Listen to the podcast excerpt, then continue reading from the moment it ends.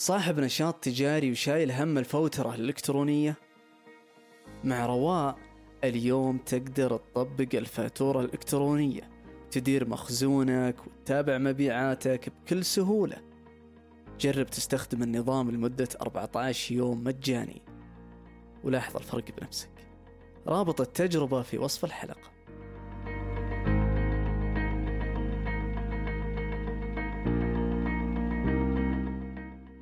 أهلا يا أصدقاء. أتشرف بكم في زاويتي الصوتية بودكاست على الرف.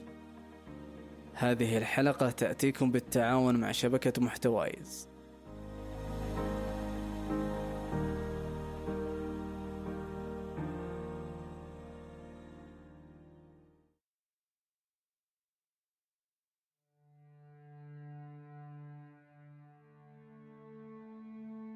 حياكم الله. من فعاليات الشتاء المتعارف عليها بيننا هي التنزه في البر. في العامية نسميها الكشتة. نحقق سببها الرئيسي واللي هو الهروب من صخب المدينة لهدوء الصحراء والبرية. هي أبدا ما تكون مجرد كشتة ونزهة.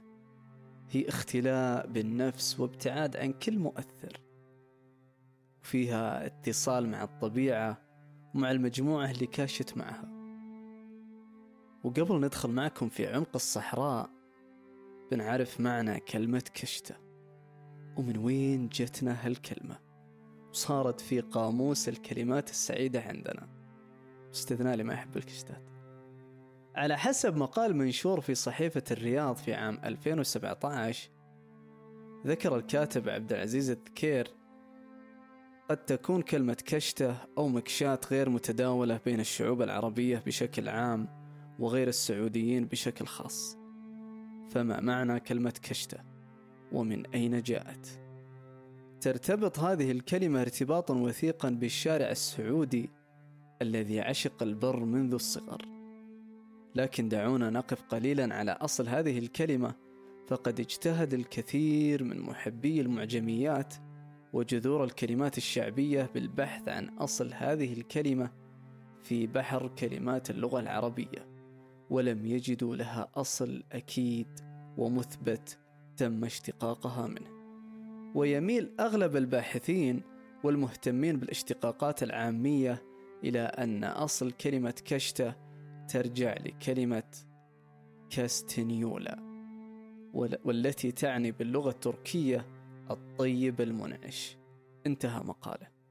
وعلى حسب معجم اللهجات المحكية في موقعهم واللي موجود بوصف الحلقة يقال أنها مشتقة من اللغة الفارسية والكلمة كشت وتعني التنزه وشخصيا أميل لهذا التحليل.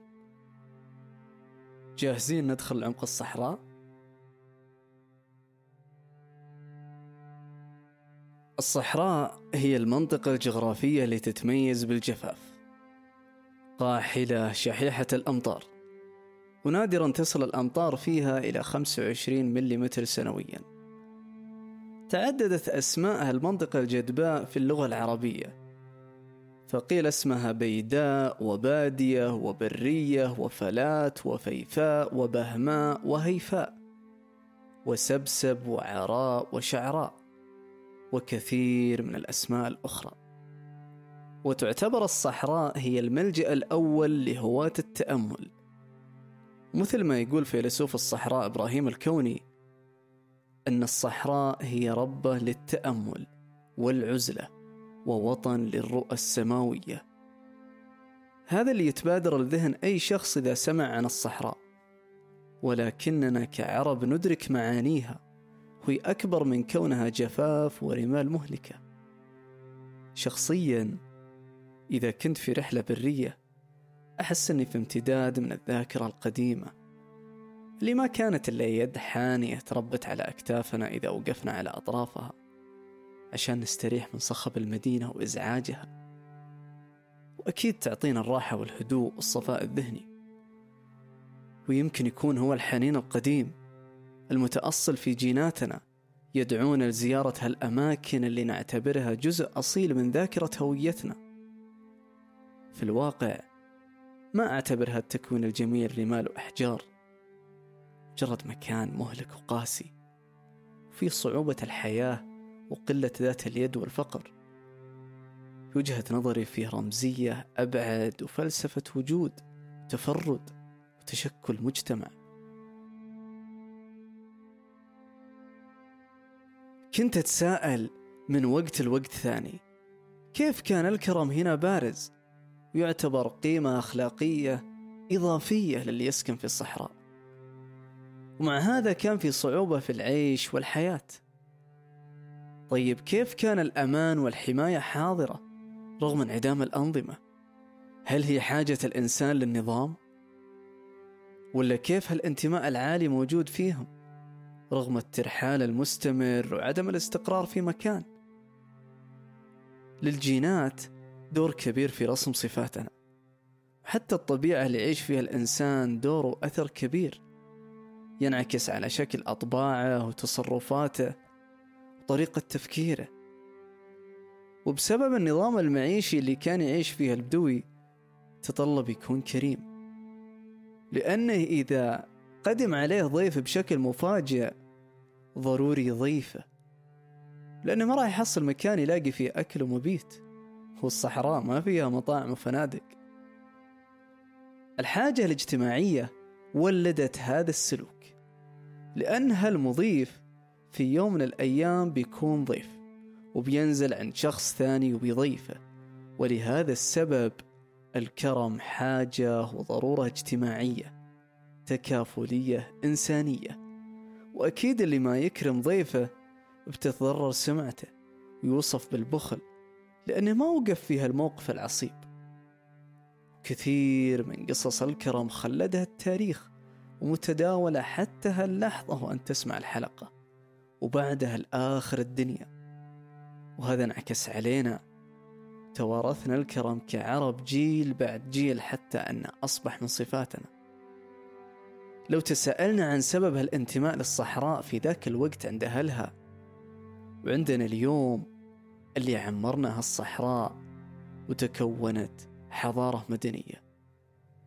يقول بعض المحللين المختصين أن الافتقار المادي اللي عاش فيه ساكن الصحراء بسبب البيئة الصعبة وشح موارد العيش الضرورية واللي بدورها هددت حياته أورثت له الحاجة إلى الانتماء.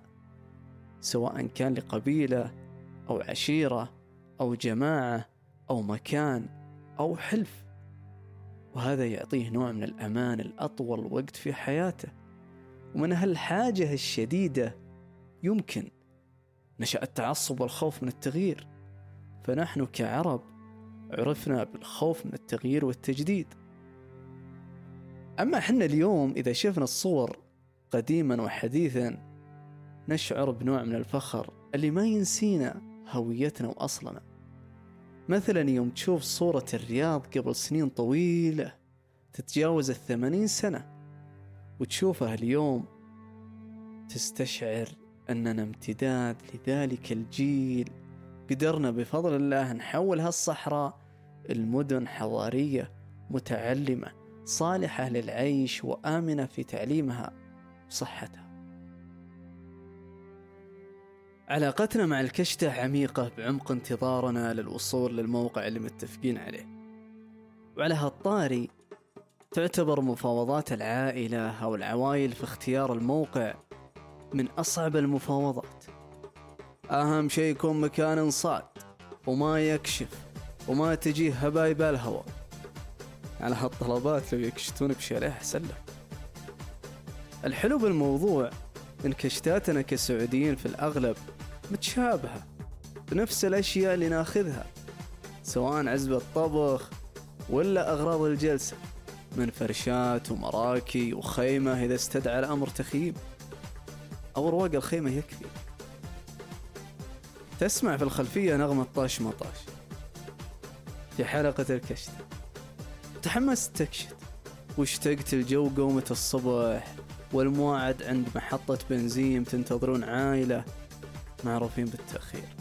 بس رهيبين أغراضهم كاملة ومعروفين يحيون الكشتة تأخيرهم مسموح.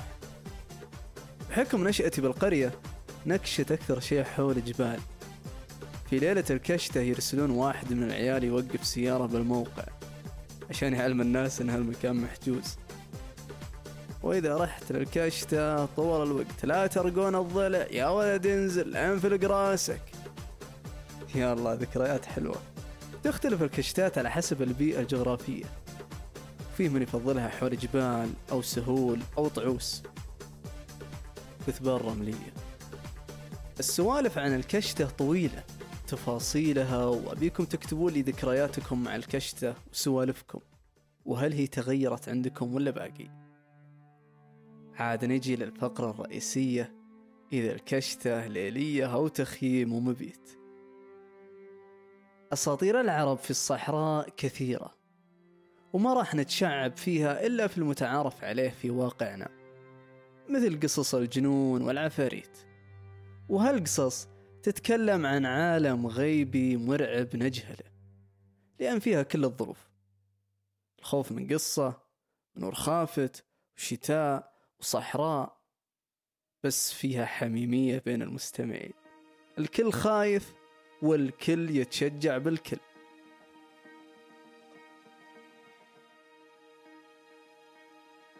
أصدقائي من الأمور اللي أنا مهتم فيها personal branding التسويق الشخصي والتسويق بشكل عام.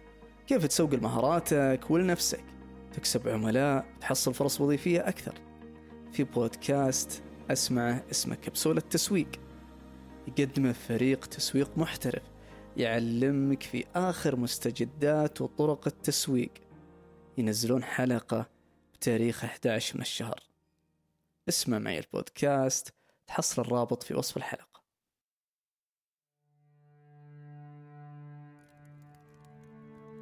تنطفي الأنوار كلها ولا يبقى إلا ضوء نار ضعيفة.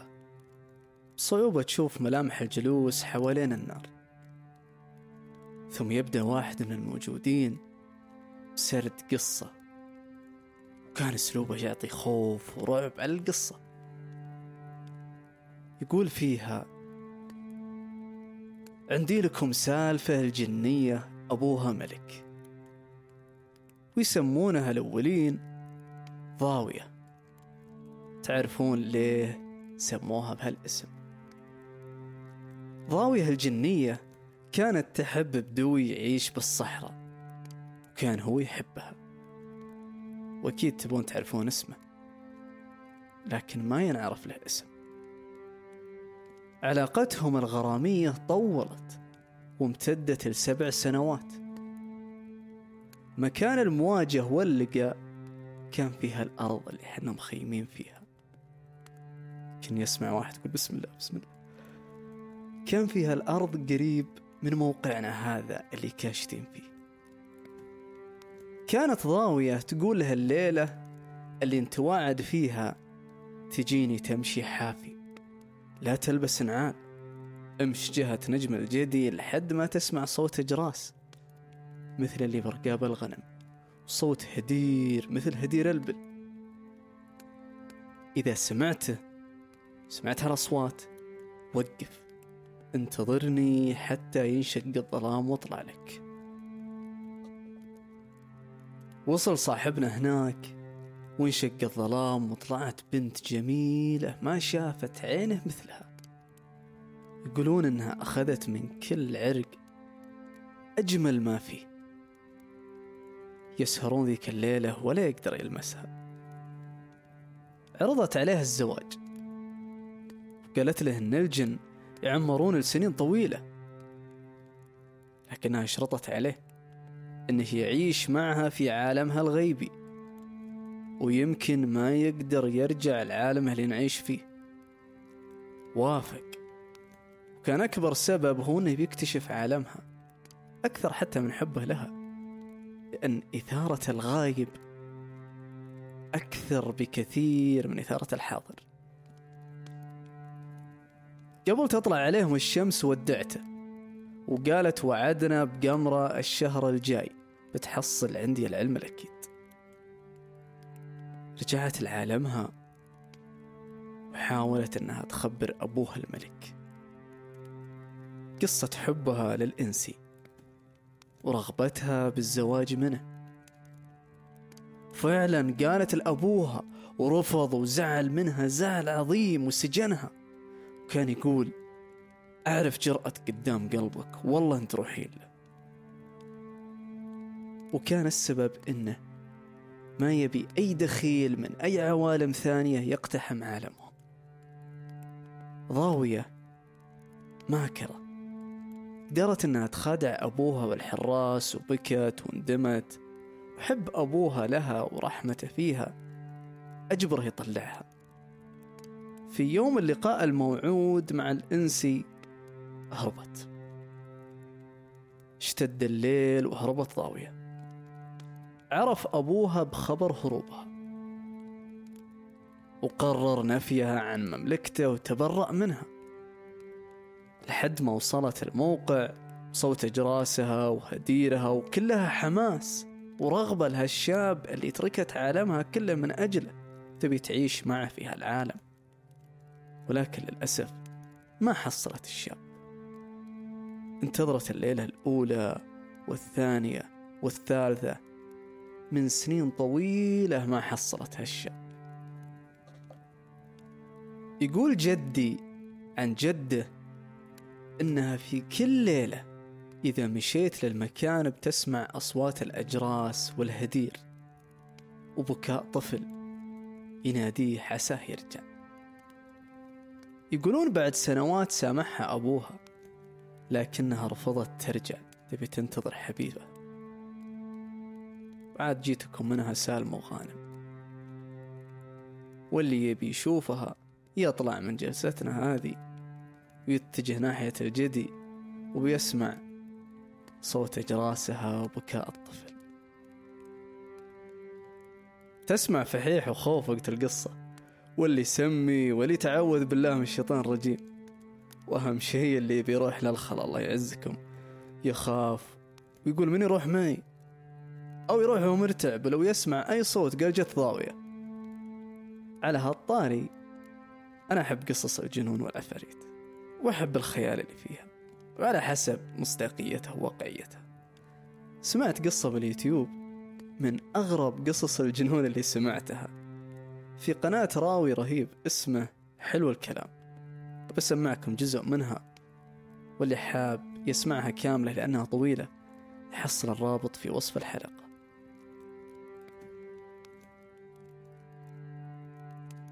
وزود النار.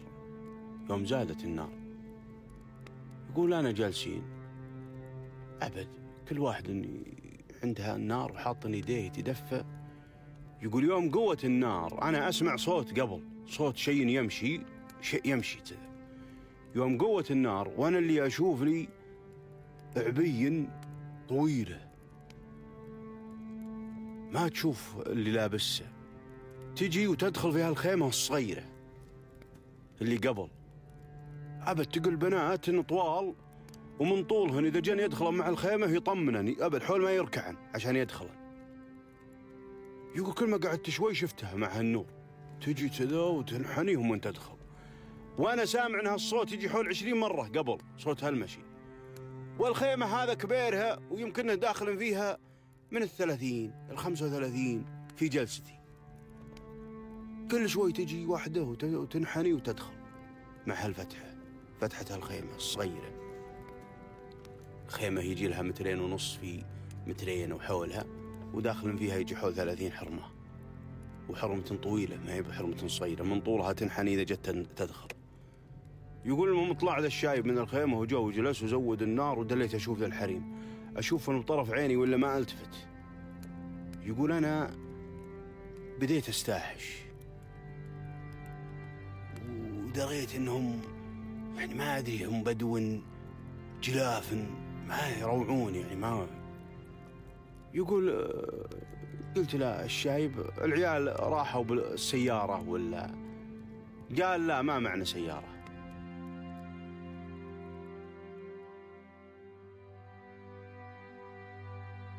اعتاد الإنسان على البوح والإفصاح عن خلجاته وما يتربع في خاطره عن طريق وسائل متعددة مختلفة عن التعبير المباشر إلى طرق أخرى كالكتابة أو النقوش على الأشجار. أو بناء تماثيل لها دلالات معينة لأيام مشهورة أو أشخاص عظماء. أما عند أبناء الصحراء كان النقش على القصيدة وعلى الحكاية والمثل والأسطورة والغناء هو البوح الحاضن للتاريخ والأرض الذهبية لينتج أدب ومنهج نتداوله كهوية وفن حتى اليوم.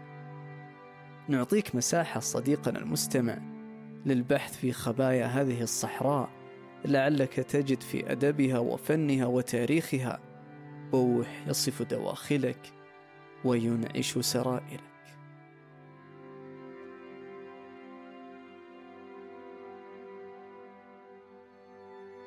يعطيك العافية أنك سمعت الحلقة بالكامل. اكتب لنا تعليقاتك عن الكشتات وسوالفك وأي شيء صار لك فيها.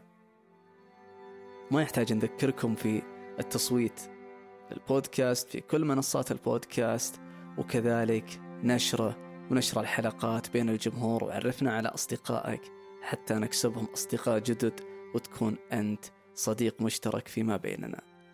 كان معكم فريق بودكاست على الرف. أنا خالد مساعد وتشاركني في الكتابة شوق محمد ومن الهندسة الصوتية سلطان الشملاني. ومن التصميم والمونتاج لما خالد. يومكم طيب وليلتكم سعيدة.